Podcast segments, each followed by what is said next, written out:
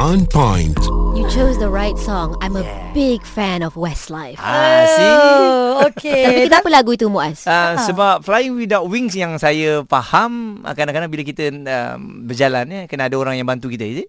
Uh, kerana kita boleh tersasar daripada perjalanan kita. Flying Without Wings. Hmm. I think to me sebab benda ni subjektif juga Ha-ha. lirik-lirik lagu ini. But it's a positive song, right?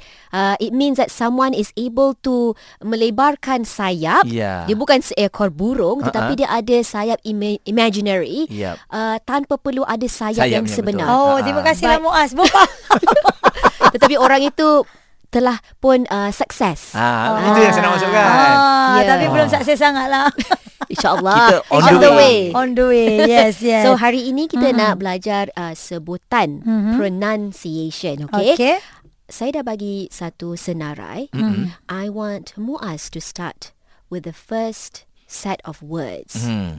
Soften versus softer and versus softening. How sure are you of your pronunciation of those three words? Walaupun um, lebih kurang sama. Yeah.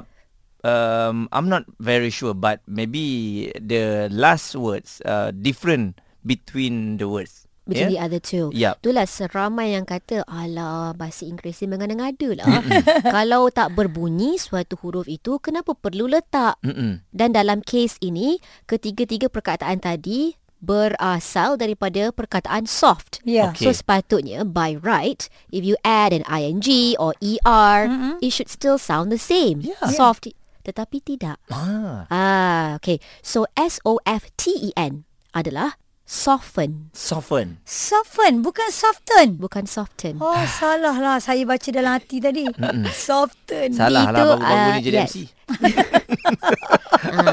T itu tidak berbunyi. It's silent. Soften. But if it's S-O-F-T-E-R, E lagi lembut, softer.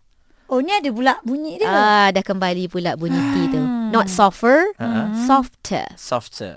So the last one, let's take a jab at it. Muaz, maksudnya jom kita uh, buat percubaan sebaik mungkin eh. Mm-mm. Yang last tu Muaz subat, sebut uh, sekali lagi. Softening. Tak mungkin. Soft, Yeah. Softening. Yes. Yeah. Mana- macam macam softener. softener. Tak ada pula dah. Saya teka je lah sebab Ada, tadi ada. Lepas tu tak ada. Yang ni mesti tak ada. Yang tak ada masih lagi tak ada T. Ah, Ah, Oh, Macam kita nak basuh baju, Mm-mm. kita guna softener. Softener. Ya. Yeah. Bukan softener. Ah. Perasan tak? Ah, ah. Ada jual softener sini? Tak ada. Softener ada.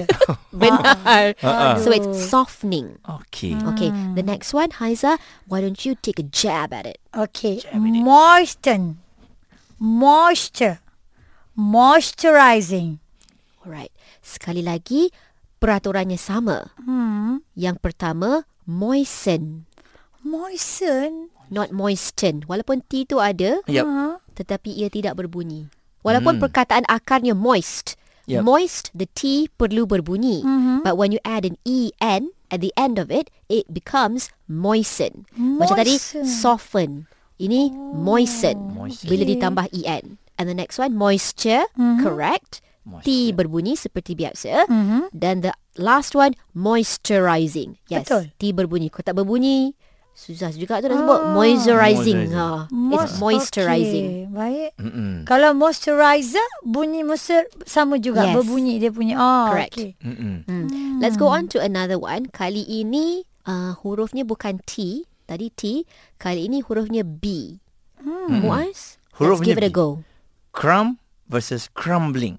Ah, very good. Very good. Crumb adalah uh, sisa-sisa, mungkin uh, sisa makanan. Crumb, C-R-U-M-B. But make sure the B is silent.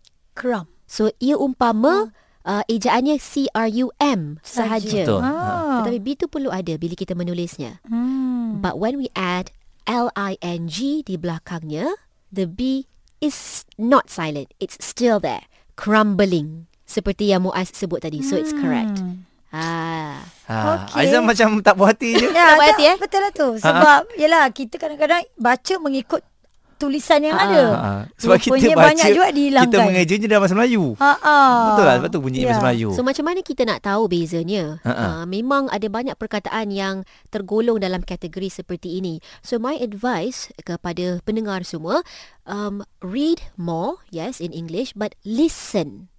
Listen to English news, listen carefully when you're watching English movies. Benda ni akan membantu anda untuk membuat perbandingan hmm. antara satu perkataan dengan yang lain. uh, untuk pandangan Nadia sendiri kalau kita menonton Netflix contoh Mhm. mm-hmm. perlukah kita adakan subtitle itu supaya yes. bila Ambil nampak bahasa Inggeris atau bahasa Melayu?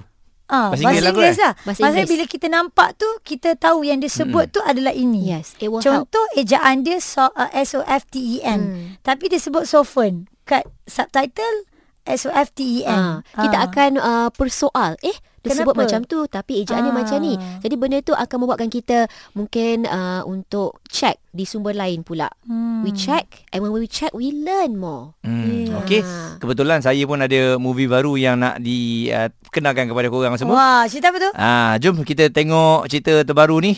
Ah, One Piece. Ready? One Piece. Let's Ah. do that. Yeah, let's okay. go. Okay, let's go. English on point.